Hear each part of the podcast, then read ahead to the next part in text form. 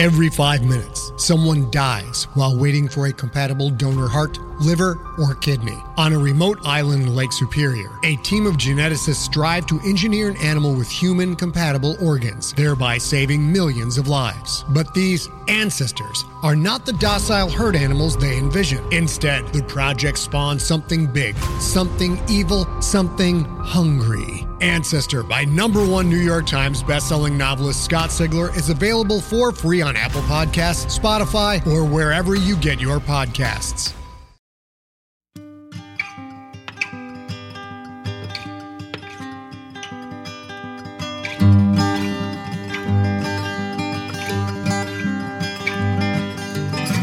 Hello and welcome to the Drabblecast, episode 305.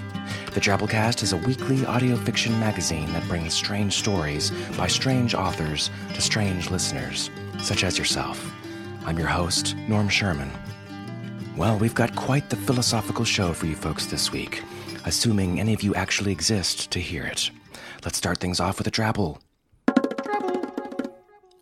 This week's Drabble is called The Toy Maker's Dilemma, and it comes to us from Rachel K. Jones, whose Drabbles you've already heard several times in the show, because gosh darn it, she's good at it. Here goes.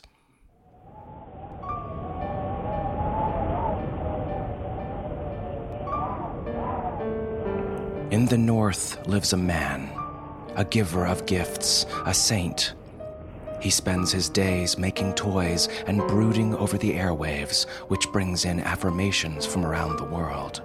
Out there, they believe in him, so the songs say. But as he broods and makes toys, he has his doubts. Who knows if they exist at all out beyond the endless snowstorms? Their faith has never been a problem, but he's not sure he believes in them. Once a year, he rises, dons his red coat, and goes to find out. He brings the toys, just in case.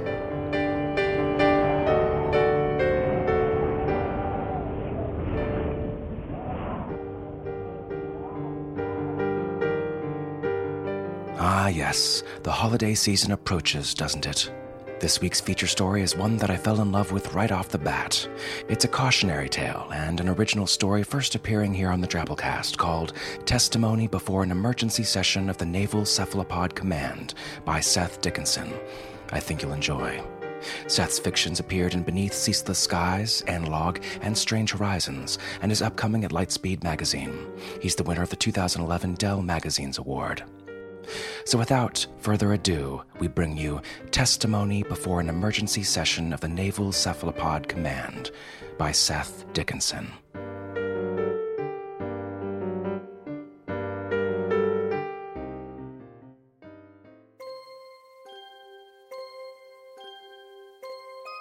The squid is a solipsistic psychopathic god with a lust for submarine hull and a mandate from Ronald Reagan branded on its hunting tentacles. It sweeps east from Iceland in the cold under the thermocline, alone in the dark, solitary lord of a solitary place. Make no mistake, compadres, this is not a squid with which to fuck. It's rolling in $30 billion of military appropriation, black as the depths that birthed its species. It's got a sonar harness, anti submarine beacons, limpet mines, encrypted data links, kilos of squid nutritional supplement cooked up by DARPA. We're not talking cephal-O's, kids. We're talking potent biochemistry here. Squid meth, squid PCP. Bear with me, Rear Admiral. I'm going places you haven't been, places you need to be, before I tell you how to stop him. And what I want in exchange. Fuck the Joint Chiefs, I'm talking now. The squid's bred with a Chomsky augment. That's voodoo neuroengineering. That means it's got the mental setup for language. Not that it took much work. Higher brain functions come standard on the Atlantic giant. Squid skin's bioluminescent, you see, evolved for camouflage, adapted for communication. Your average civilian calamari is a pack hunter. She uses her skin to talk to her gang. Data traffic, very efficient. They can send different signals on different sides of their bodies. Huh, just like a politician. Bear in mind now, Nemo is bilingual. Chromatophore signaling, all that skin business, that's strictly a short range solution. He speaks whale, too. He's got that sonar harness. That's what he uses to call home, long distance, relayed through the SOSUS net. Ring, ring, ring. Hi, Mom. I'm in the Severodvinsk subpens. We send these guys out to hunt Soviet nuclear submarines. God bless America. Nemo, the Atlantic giant black ops squid. Oh, he's a troubled soul. He's got a profound philosophical realignment going on. You see, I've talked to Nemo at great length, both during his childhood and over the course of his career, and believe me when I said solipsistic, I meant it. They're all that way. They have self awareness, but they can't attribute mental states to others. Are you listening now? Do I have your attention, ladies and gentlemen? His mind is a severely fucked up place.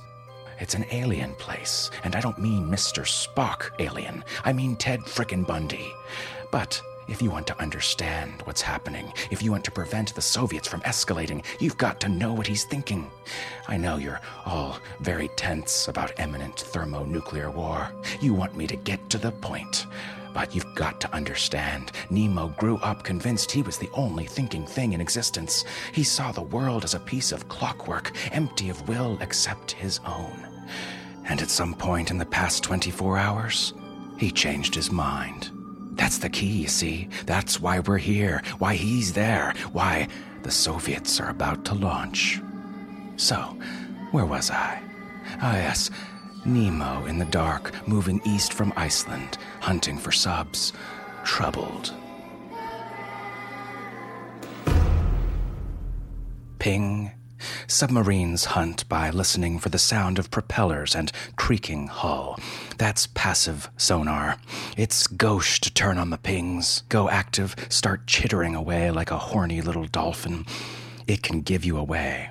Nemo knows this, of course, but he pings the USS Olympia with his sonar harness anyway. It's a code. It means, I've got something. Howdy, Nemo, Olympia sends back. Ping, ping, ping. Olympia is brand new, state of the art, a Los Angeles nuclear powered hunter killer. Veteran officers and seasoned crew, they've worked with Squid before, learned to trust and appreciate their talents. Send us your contact, they say. Howdy, Olympia. Good to see you. Nemo closes in, jetting alongside. I have a boomer for you. Oh, did I neglect to mention that Nemo is a suave customer? Psychopaths usually are. You're a champ, Nemo, Olympia sends. Ready for details? Pretend you're the crew of the USS Olympia. You grew up on Lassie and Flipper and your family's golden retriever. You're a tribe of apes, wired to groom, to gossip, to get to know each other. You adore Nemo the giant squid. You love the fact that you can talk to an animal, that, that he can talk back and say things like howdy. You love the fact that he's out there hunting down your enemy. You've got a squid on the wall of your mess hall, probably, curling iron. Now pretend you're Nemo. You grew up in a tank. You learned by operant conditioning pull the lever, get a fish, solve the math problem, get a fish, construct sentences, use equipment, tag the target. Fish, fish, fish. You don't have empathy, loyalty, a sense of social obligation, a pack hierarchy. No, you don't have the wiring for it. You evolved in the deep, in the cold. When your ancestors hunted in groups, they did it as a network without leaders or alphas. Send a signal, and the network reconfigures. You stimulate, the world responds. They never had to model the other. You see the world as a system of systems. You have to learn the rules to manipulate that system, pull the lever, get a fish, talk to Olympia, get what you want. Just like I'm going to get what I want before I'm done here. Isn't that right, gentlemen? You see, gentlemen, we love Nemo the squid because, well, we're wired to put a little humanity into everything, but Nemo doesn't love us. No, Nemo doesn't even realize we exist. He just thinks we're complicated levers. Uh, only he's starting to get worried, you see. It's, it's falling apart for him. There's a threat out there, and he can't get his arms around it. Uh, that's why Nemo runs his little experiment, gentlemen. That's why he starts the war. Nemo leads Olympia toward his catch, cruising at 16 knots.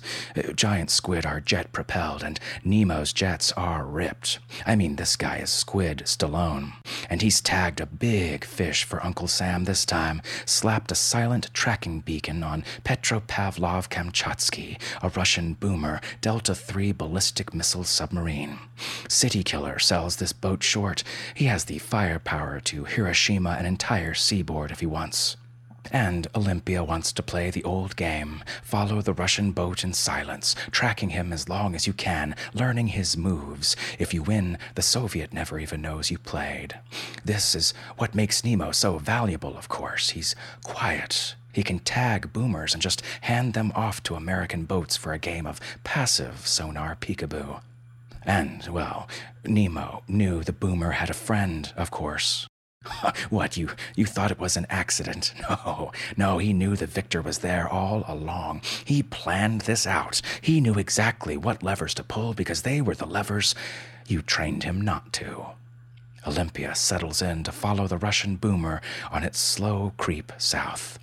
Nemo makes his move. Do you know what Merkwelt is, gentlemen? German word. It's the way a species experiences the universe. Shark Merkwelt, for example, is all about smell, huge olfactory lobes. Bats do hearing. The Atlantic giant squid, sight, just like us. They have the biggest eyes in nature. You're Nemo again, Leviathan, hunter, sovereign of the abyss. You move at your pleasure through the sunlit waters, slatted dusk, down into the dark. You are the lord of night and day, the eye that watches the world. Your volition encompasses the cosmos. I figured all this out by dropping a load of acid, by the way. I think you cited that when you had me discharged. That was cute. I wonder if you're rethinking that decision now. You see, gentlemen, squid solipsism is perfectly logical. They're not social like the Ur human was. They have no need for theory of mind. Doesn't doesn't that sound lonely? Of course it doesn't. They don't have loneliness. But there is a problem here, gentlemen, a challenge for the thoughtful squid. Yes, the sperm whale.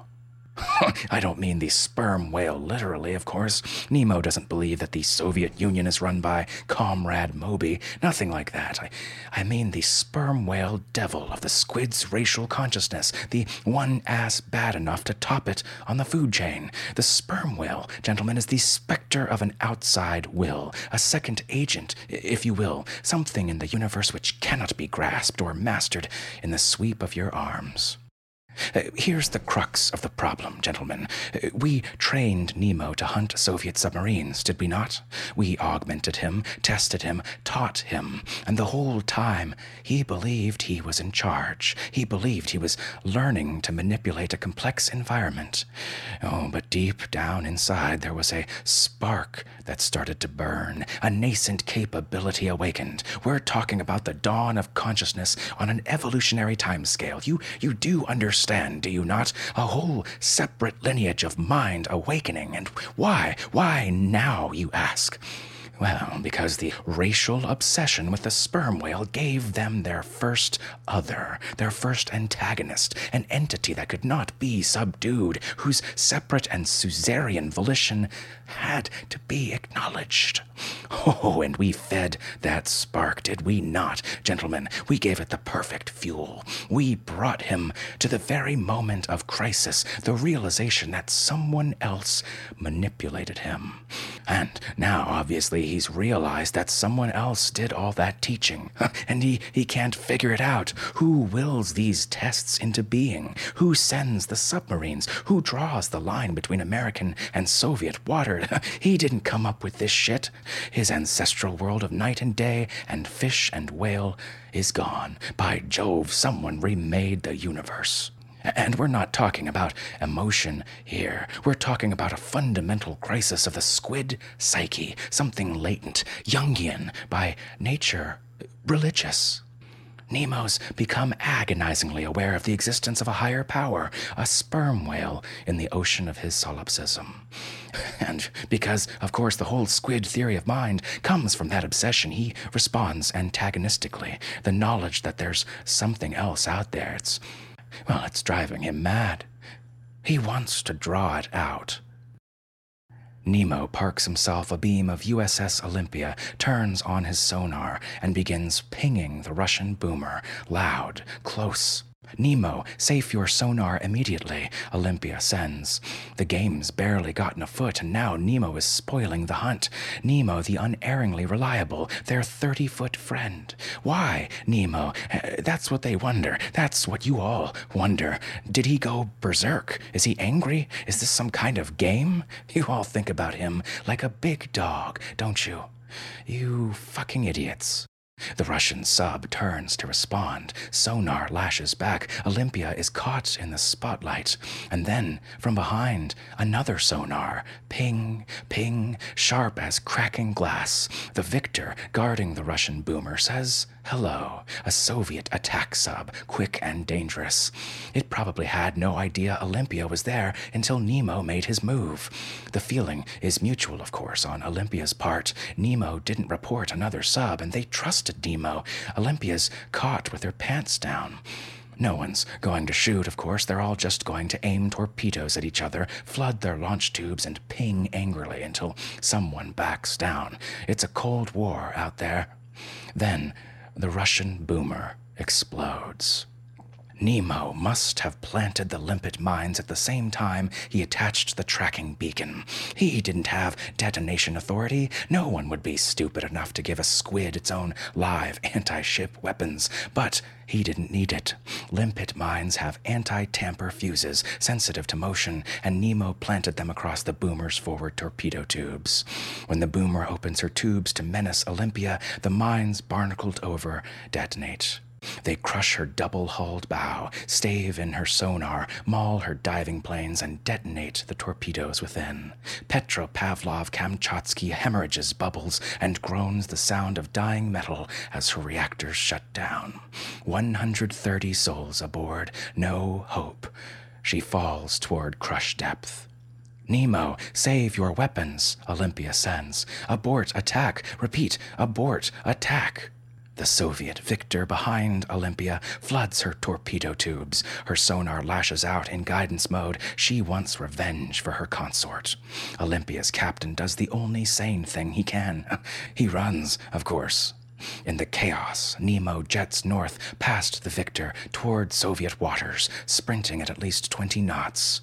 He's issued his challenge, you see. Now he's got to show he's serious, fundamentally antagonistic, News of the Petropavlov Kamchatsky's destruction at American hands must be at Moscow by now.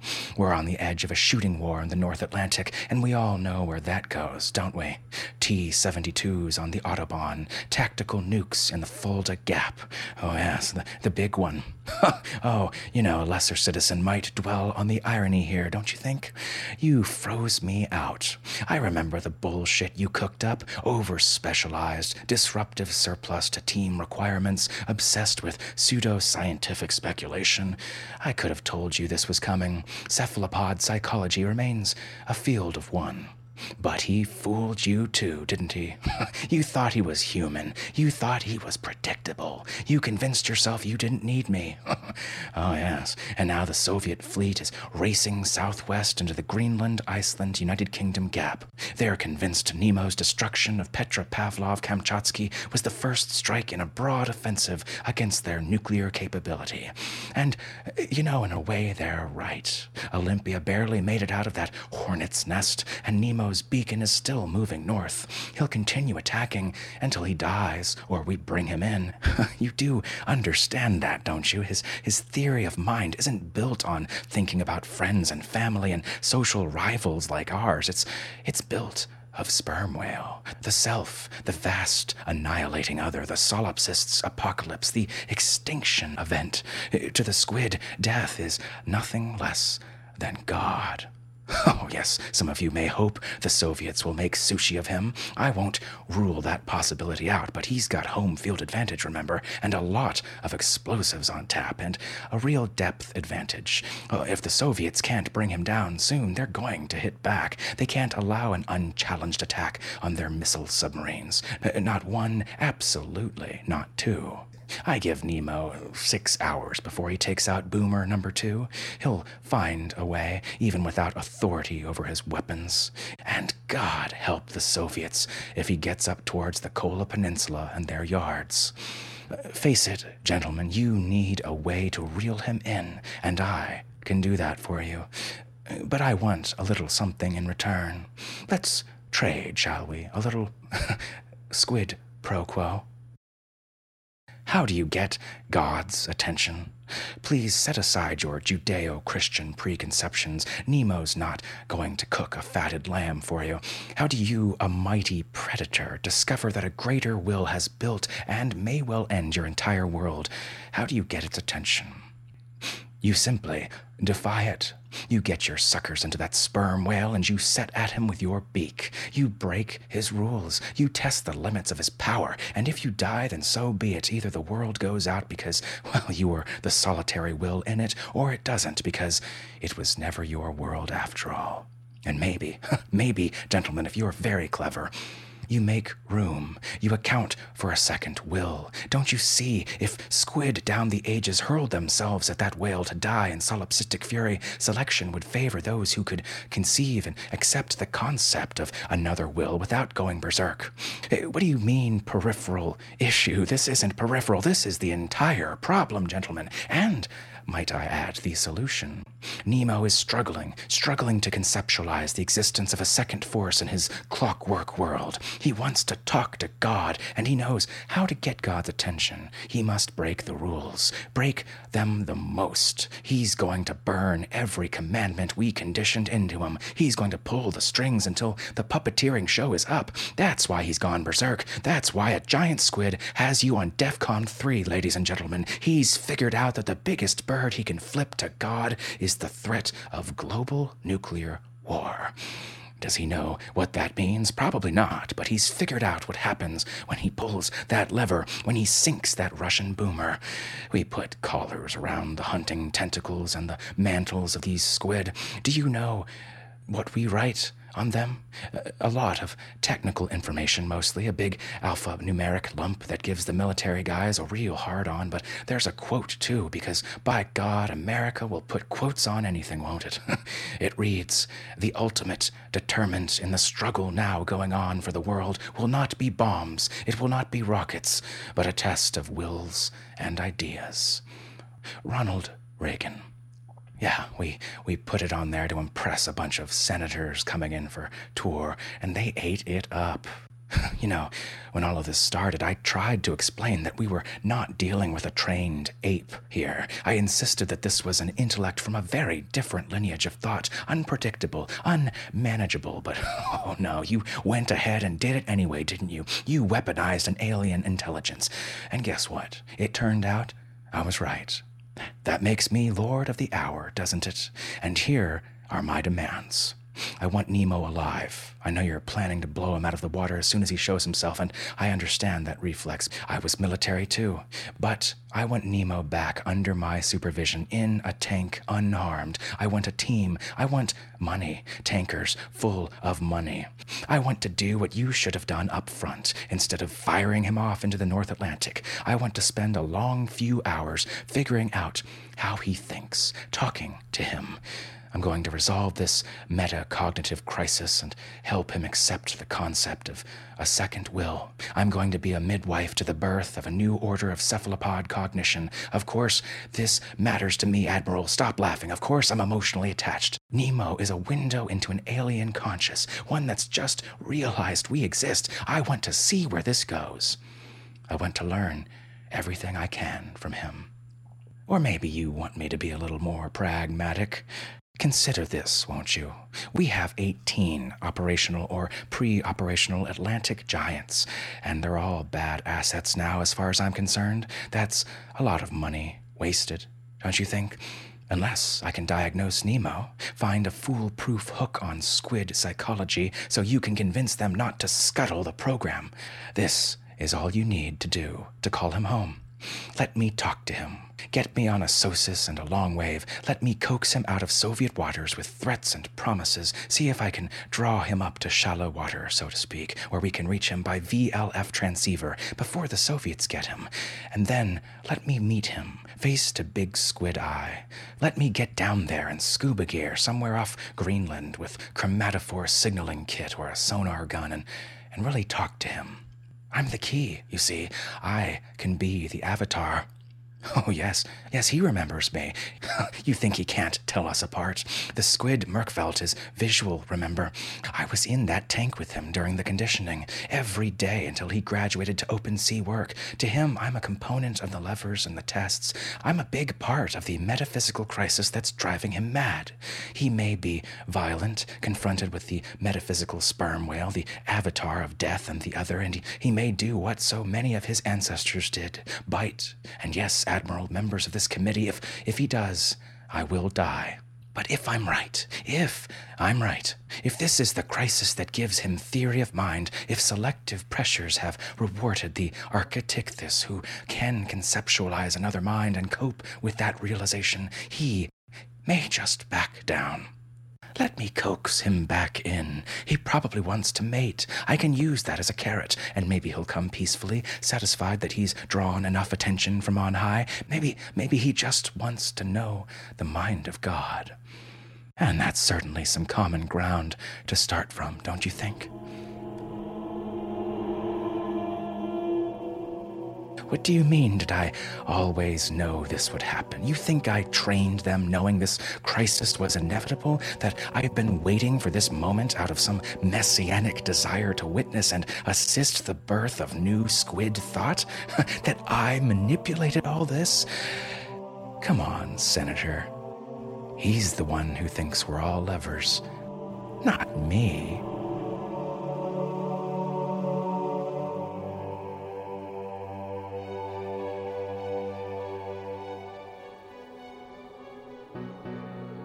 Oh, yeah, now that's what I'm talking about.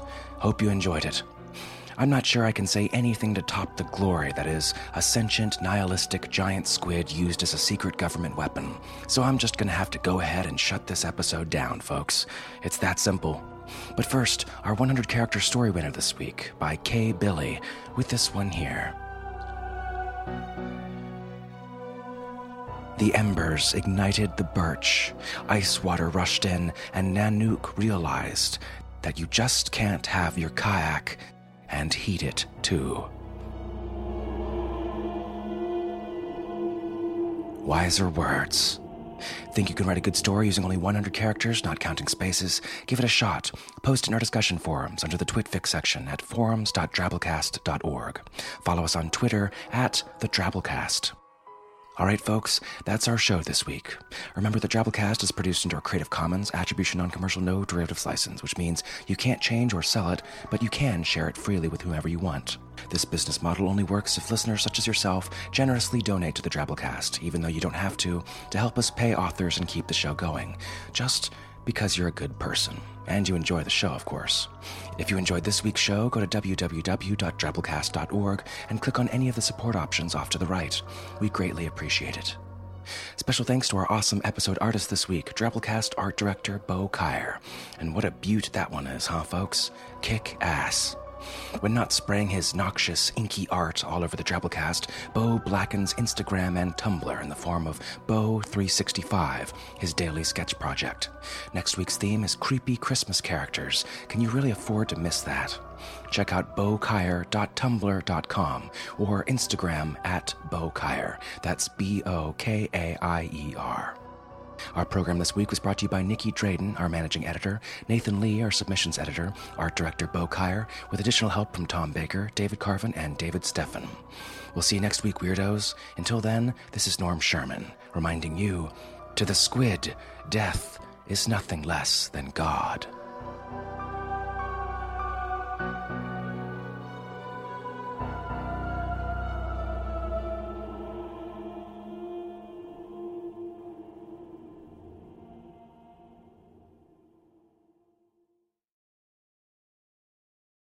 Hey there, this is Justin Bartha. I made a funny new podcast, King of the Egg Cream. It has the greatest cast in the history of podcasts with actors like Lewis Black, I'm torn by my feelings for two women. Bobby Cannavale, You can eat it, or if someone hits you, you can put it on your cut. Melanie Lynskey, I wonder what these marvelous things are that look just like boiled chicken feet. Jason Ritter, I can break things and pick locks and kill people. Michael Stuhlbarg, The whole point is to inspire people that they should make themselves better. Ari Graynor, No, don't whet its appetite. What are you, an idiot? me, Justin Bartha, That's not just any egg cream, that's a Lemke's special. and all narrated by the hilarious Richard Kind. This is the story of Harry Dalowitz and how he rose from nothing to become New York's King of the Egg Cream. So if you like funny true stories, come listen to King of the Egg Cream, available wherever you get your podcasts.